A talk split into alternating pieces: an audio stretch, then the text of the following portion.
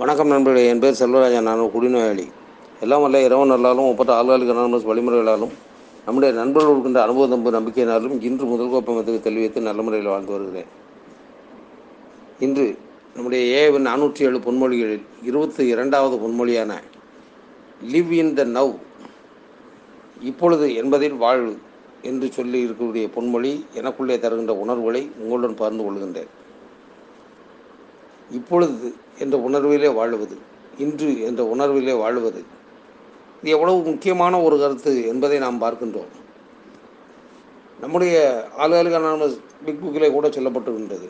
அத்தியாயம் ஐந்திலே வருகின்றது. முன்பு நாங்கள் எப்படி இருந்தோம் அப்பொழுது என்ன நடந்தது இப்பொழுது நாங்கள் எப்படி இருக்கின்றோம் என்று சொல்லுகின்றது அதில் பாருங்கள் இப்பொழுது என்கின்ற வார்த்தை எவ்வளவு முக்கியமானது என்பது எல்லோருக்கும் தெரியும். என்றால் நாம் கடந்த காலத்தில் நம்முடைய எவ்வளவு குழப்பமான மனநிலையிலே இருந்திருந்தோம் அப்பொழுது என்னவெல்லாம் நடந்தது என்பதை இன்றைக்கு ஆராய்ந்து பார்க்கும் பொழுது நமக்கு இப்பொழுது என் எப்படி என்பது எப்படி இருக்கின்றது என்பதை பற்றி பார்க்க வேண்டியது இருக்கின்றது. அதாவது இப்பொழுது என்பதை பற்றி கூட சொல்லும் பொழுது நம்முடைய நண்பர்களிலே ஒருவர் நம்பிக்கைக்கு வந்தோம் என்ற நம்முடைய புத்தகத்திலே ஏய புத்தகத்திலே சொல்லுகின்றார் நூற்றி அறுபத்தி ஆறாவது பக்கத்திலே அந்த வாக்கியம் வருகின்றது. இப்பொழுது மீண்டும் என்னை பற்றி யோசிக்கின்றேன். வேறு மனிதனாக வேறொரு மனிதனாக வாழ வேண்டிய கட்டாயம் என்னிலே இருந்தது. ஆனால் தான் நான் குடித்தேன். இப்பொழுதும் கூட நான் வேறொருவனாக வாழ வேண்டிய தேவை இருக்கின்றது. மது போதைப் பொருள்கள் ஆகிய விஷயங்களை மித மிதமின்றி உபயோகித்து பார்த்து விட்டேன். இப்பொழுது ஊட்டம் ஃபேட்ஸ் என்ற வார்த்தைகள் என்று கூறப்படும். குணமடையும் செயல் திட்டத்தை ஆரோக்கியத்துடன் மகிழ்ச்சியாக வாழ முயன்றுதான் பார்ப்போமே. என்னில் உள்ள தவறுகளுக்கு நான் சரி என்று நினைக்கும் தவறுகளுக்கு. ஏஏவின் வழிமுறைகள் குறிப்பிட்டு சொல்லப்பட்ட மருந்துகள். ஏன் என் குடிநோய்க்கு பன்னிரண்டு வழிமுறைகள் மருந்தான அமைகின்றன. நான் வேறொரு மனிதனாய் மாற்றம் பெறுவதற்கு அவை பாதைகளாக அமைகின்றன. மன தெளிவின்மையுடன் பேரம் பேசி மனத்தெளிவை பெற்றுக்கொள்ளுகின்றேன் தனது குணப்பட்டியலை தயார் செய்து அவற்றில் கண்ட குறைகளை ஒப்புக்கொண்டு அவற்றை மாற்ற தயாராகி அதனால் விளைந்த குறைபாடுகள் நீங்க பிரார்த்திப்பவன். தேங்கி நிற்கும் உப்பங்களி போன்ற வாழ்வில் வாழ்வில் இசைந்து வாழ மாட்டான் என்பதை அன்றாடம் காணுகின்றேன். எப்படி? தனது குணப்பட்டியலை தயாரித்து அவற்றில் கண்ட குறைகளை ஒப்புக்கொண்டு அவற்றை மாற்ற தயாராகி அதனால் விளைந்த குறைபாடுகள் நீங்க பிரார்த்திப்பவன் தேங்கி நிற்கும் உப்பங்களி போன்று அதாவது ஒரு கழிவு நீர் எப்படி தேங்கி நிற்கின்றதோ அதுபோல தேங்கி நிற்க மாட்டான். அப்படிப்பட்ட வாழ்வோடு இருக்க மாட்டான் என்று தெளிவாக சொல்லுகின்றார். அப்படியானால் நாம் குணப்பட்டியலை தயாரிப்பது என்பது ஒரு பக்கம் இருக்கட்டும். நாம் நம்முடைய குறைகள் என்று காணுகின்ற அத்தனை விஷயங்களையும் நாம் ஒப்புக்கொண்டு அவற்றை மாற்றுவதற்கு தயாராக வேண்டியது இருக்கின்றது. அப்படி மாற்றும் பொழுது அதனால் விளைந்த குறைபாடுகள் எதுவாக இருந்தாலும் சரி அவற்றை நீக்குவதற்காக நாம் பிரார்த்திக்க வேண்டியது இருக்கின்றது. இப்படிப்பட்ட சூழ்நிலையில்தான் நாம் நிச்சயமாக நம்முடைய பழைய கருத்துக்களிலிருந்து மீண்டு வெளியே வர முடியும் என்று நம்ம தெரிந்து கொள்ள முடிகின்றது. அதனால்தான் ஏஏவின் செயல் திட்டத்தை எடுத்துக்கொண்டு செய் ஈடுபட்டேன். வாழ்வது ஊரார் ஓற்றும் நல்ல மனிதனாக வாழ்வதற்காக அல்ல. இதை மிக தெளிவாக சொல்லிவிட்டார்கள். என்னை ஊரில் உள்ளவர் எல்லோரும் மதித்து இவர் மிக நல்லவர் என்று அங்கீகரித்து இவர் இந்த உலகின் மிகச்சிறந்த மனிதர் என்று பாராட்டு பத்திரம் கொடுப்பதற்காக நான் வாழவில்லை.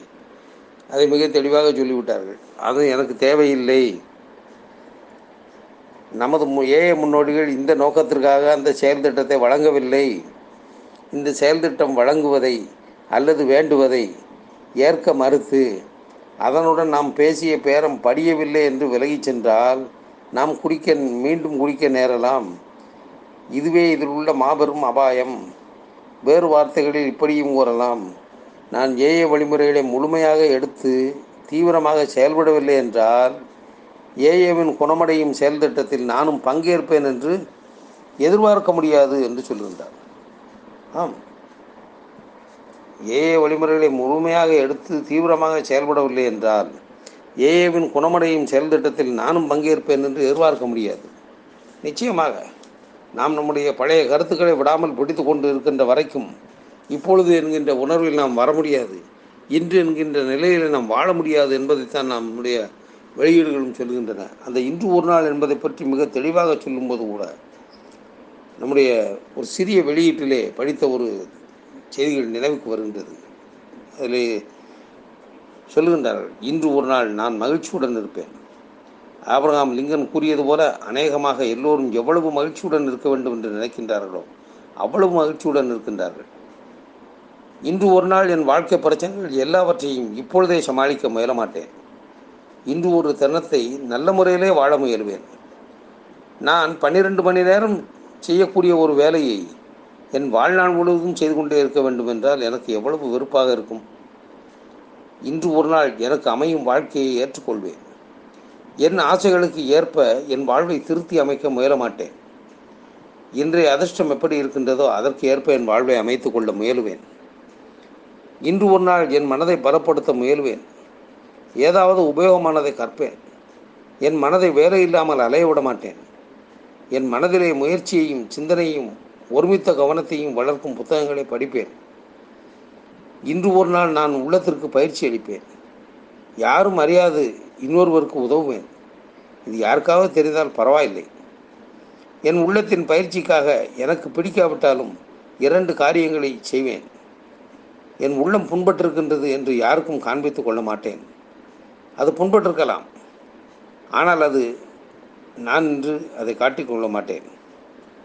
இன்று ஒரு நாள் எல்லோருடனும் ஒத்துப்போவேன். சீராக உடை உடத்தி நல்ல முறையிலே தோன்றுவேன்.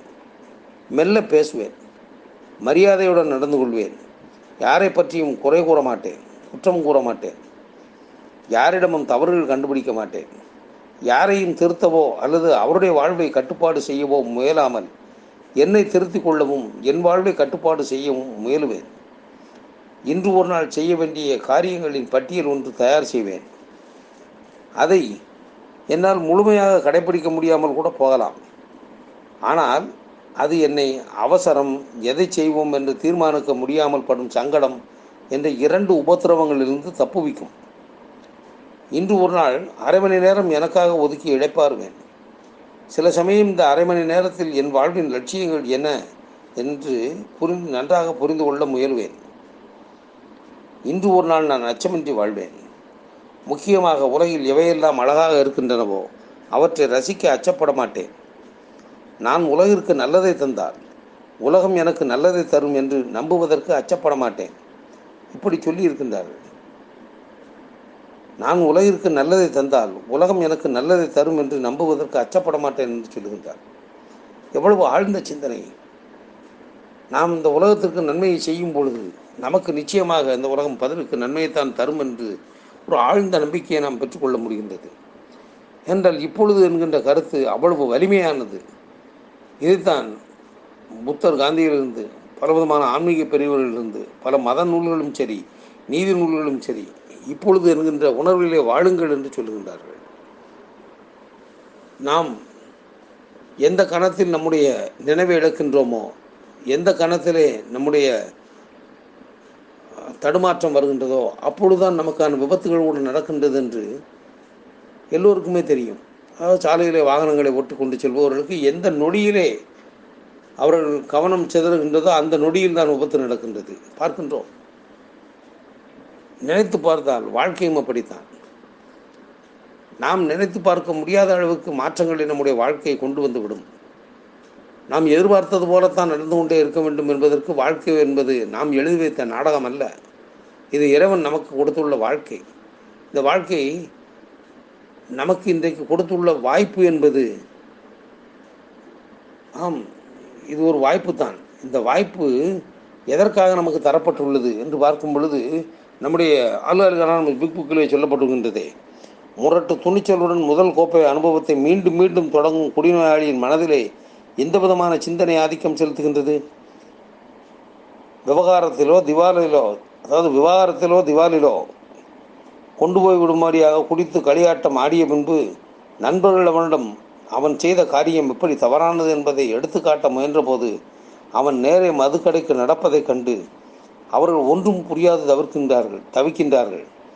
அவன் ஏன் அப்படி செய்கின்றான்? எதை பற்றி அவன் நினைத்து கொண்டிருக்கின்றான்? என்று புரியவில்லை கடந்த கால வாழ்க்கையிலே. முரட்டு துணிச்சலுடன் முதல் கோப்பை மதுவை பெறக்கூடிய ஒரு சூழ்நிலையை பற்றி நமக்கு அலுவலக நம்ம தமிழ் பிக் புக் பக்கம் ஐம்பதிலே விளக்கமாக சொல்லப்பட்டுள்ளது. அப்படி அவ்வளவு மோசமான சம்பவங்களை கடந்ததன் பின்பும் ஒருவன் மீண்டும் குடிப்பதற்காக மதுக்கடையை நோக்கி செல்லும் பொழுது ஏன் பண்ணும் இப்படி நடக்கின்றான் என்பது உடன் இருப்பவர்களுக்கு புரிந்து கொள்ள முடியாத ஒரு புதிராக இருக்கின்றது. நினைத்து பார்க்கின்றோம். ஏன் அப்படியெல்லாம் நடந்தோம் என்று? நம்முடைய பழைய கருத்துக்களை நாம் விடாமல் பிடித்து கொள்ள முயன்று கொண்டிருக்கின்ற வரையிலே நமக்கு நாம் இப்பொழுது என்கின்ற உணர்விலே வாழ்வதற்கான வாய்ப்பு இல்லை என்பதை தான் தெரிந்து கொள்ள வேண்டியிருக்கின்றது. ஒரு மிருக காட்சி சாலைக்கு சென்றால் அங்கே ஒரு தாய் யானையும் குட்டி யானையும் நின்று கொண்டிருந்தது. தாய் யானை என்பது சாதாரணமாக நின்று கொண்டிருந்தது. ஆனால் குட்டி யானையை மட்டும் சங்கிலியை போட்டு பிணைத்து வைத்திருந்தார்கள். அந்த குட்டி யானை என்பது அங்குமிங்கும் அலைவாய்ந்து கொண்டே இருந்தது. அதனால் தெரிந்து கொண்டது. சங்கிலியை அறுத்து விட்டு செல்ல முடியாது என்பதற்காக சும்மா நிற்காமல் அங்குமிங்கும் அலைவாய்ந்து கொண்டே இருந்தது. அப்படி நிற்கக்கூடிய ஒரு சூழ்நிலையிலே அந்த யானையை பராமரித்து வரக்கூடிய பாகனிடம் நம்மை போன்ற நண்பர் ஒருவர் கேட்கின்றார். இப்படி தாய் யானையை நீங்கள் கட்டி போடாமல் வைத்திருக்கின்றீர்கள் குட்டியை மட்டும் கட்டி போட்டு வைத்திருக்கின்றீர்களே இதற்கு என்ன காரணம் என்று கேட்டாராம். கேட்டவுடன் அப்பொழுது அந்த பாகன் சொன்னார் நாங்கள் இப்படி குட்டியாக இருக்கும் பொழுதே கட்டி போட்டு வளர்ப்பதனால் அந்த யானைக்கு பெரிய யானையாக வளர்ந்ததன் பின்பும் கூட தன்னுடைய கால்களிலே ஏதோ சங்கிலியை கட்டி போட்டிருப்பது போலவும் அதிலிருந்து நாம் மீண்டும் வெளியே வர முடியாது என்பதைப் போலவும் உணர்வு அதற்குள்ளே இருக்கும்.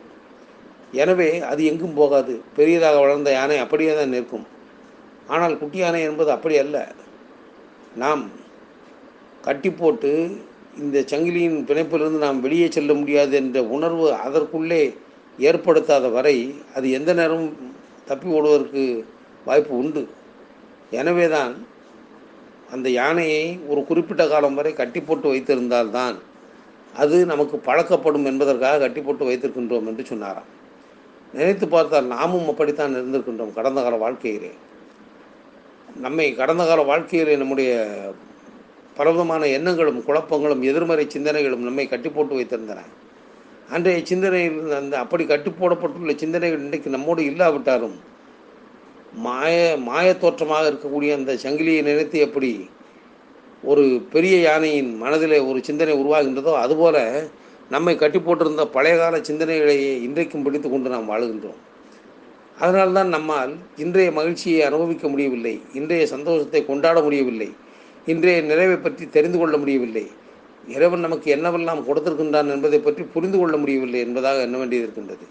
அதனால் தான் இங்கே சொல்லுகிறது நமக்கு என்னவெல்லாம் கிடைத்திருக்கின்றது? நமக்கு கிடைக்காதவை நிறைய இருக்கலாம் நண்பர்களே. நிறைய இருக்கின்றது. உண்மையும் தான் நமக்கு கிடைக்காதவை நிறைய இருக்கின்றது. உலகின் மிகப்பெரும் கோடீஸ்வரனாக மாறியவன் கூட உல ஒட்டுமொத்த உலகின் சொத்து மதிப்பிலே ஒரு குண்டூசி முனை அளவிற்கு கூட சேகரிக்கவில்லை என்பதை படிக்கும் பொழுது ஆகா இன்னும் இந்த மனிதன் எவ்வாறாக இருந்தாலும் சரி முழுமை பெற்று வாழ்வது அல்லது முழுமையாக எல்லாவற்றையும் சேகரித்து விட்டேன் என்று சொல்லுவது நடக்காத விஷயம் என்பதுதான் புரிந்து கொள்ள முடிகின்றது. அப்படி நமக்கு வாழ்க்கையிலே கிடைக்காத விஷயங்கள் நிறைய இருக்கின்றன. அது பணமாக இருந்தாலும் சரி புகழாக இருந்தாலும் சரி புத்தகங்களாக இருந்தாலும் சரி எதுவாக இருந்தாலும் சரி நமக்கு கிடைக்காதவை இந்த உலகிலே அநேகமான விஷயங்கள் இருக்கின்றன ஏகப்பட்ட விஷயங்கள் இருக்கின்றன. கிடைக்காதவற்றை எண்ணி எண்ணி இயங்கிக் கொண்டே இருப்போம் என்று சொன்னால் கிடைத்தவற்றோடு எப்படி நாம் வாழுவது? கிடைத்திருக்கின்றதே. இந்த வாழ்க்கையை நாம் எப்படி வாழப்போகின்றோம் என்ற ஒரு மிகப்பெரிய கேள்வி நமக்குள்ளே வரும் பொழுதுதான். இன்றைக்கு உன்னிடம் என்ன இருக்கின்றதோ இப்பொழுது உன்னிடம் என்ன இருக்கின்றதோ இதற்கு நீ நன்றி சொல். இப்பொழுது உன்னிடம் இருக்கக்கூடியதோடு வாழ்வதற்கு பழகிக்கொள் என்று நமக்கு சொல்லுகின்றார்கள். அதை எண்ணி பார்க்கும் பொழுது நாம் நமக்கு சொல்லப்பட்டுள்ள இந்த பிரார்த்தனை என்பது இரவா எங்களுக்கு மாற்ற முடியாத ஏற்றுக்கொள்ளும் மனப்பக்குவமும் மாற்றக்கூடியதை மாற்றும் துணிவும் இவற்றை பாகுபடுத்தி அறிய ஞானமும் தந்தருவா என்று நாம் பிரார்த்திக்கிற பிரார்த்தனை செய்கின்றோமே. அந்த பிரார்த்தனையில் வரக்கூடிய ஞானம் என்பது ஒவ்வொரு நொடியும் நாம் முற்று பார்க்கும் பொழுது நமக்கு நிச்சயமாக தெரிந்து கொள்ளக்கூடியதாக இருக்கின்றது. அதனால் தான் ஒவ்வொரு நொடியையும் நாம் அனுபவித்து வாழக்கூடிய வாழ்க்கையை நமக்கு இறைவன் தருகின்றான். அந்த வாழ்க்கை நமக்கு ஆல்காலிக் அனானமஸ் மூலமாக கிடைக்கின்றது என்பதை நாம் நிச்சயமாக புரிந்து கொள்ள முடியும். என்றால் நண்பர்களே இழந்தவற்றை எல்லாம் மீட்டு கொண்டு வருவது என்பது அது எந்த அளவுக்கு சாத்தியமோ இல்லையோ ஆனால் இருப்பவற்றின் மீது அதாவது நம்மோடு இருக்கும் எதன் மீதும் நம்மோடு இருப்பவற்றின் மீது நாம் நிறைவை பெற்று அதனோடு மகிழ்ச்சியை கொண்டாடுவது என்பது எல்லோராலும் நடக்கக்கூடிய ஒன்றுதான் என்பதை தான் நமக்கு இன்றைய பொன்மொழி புரிய வைக்கின்றது.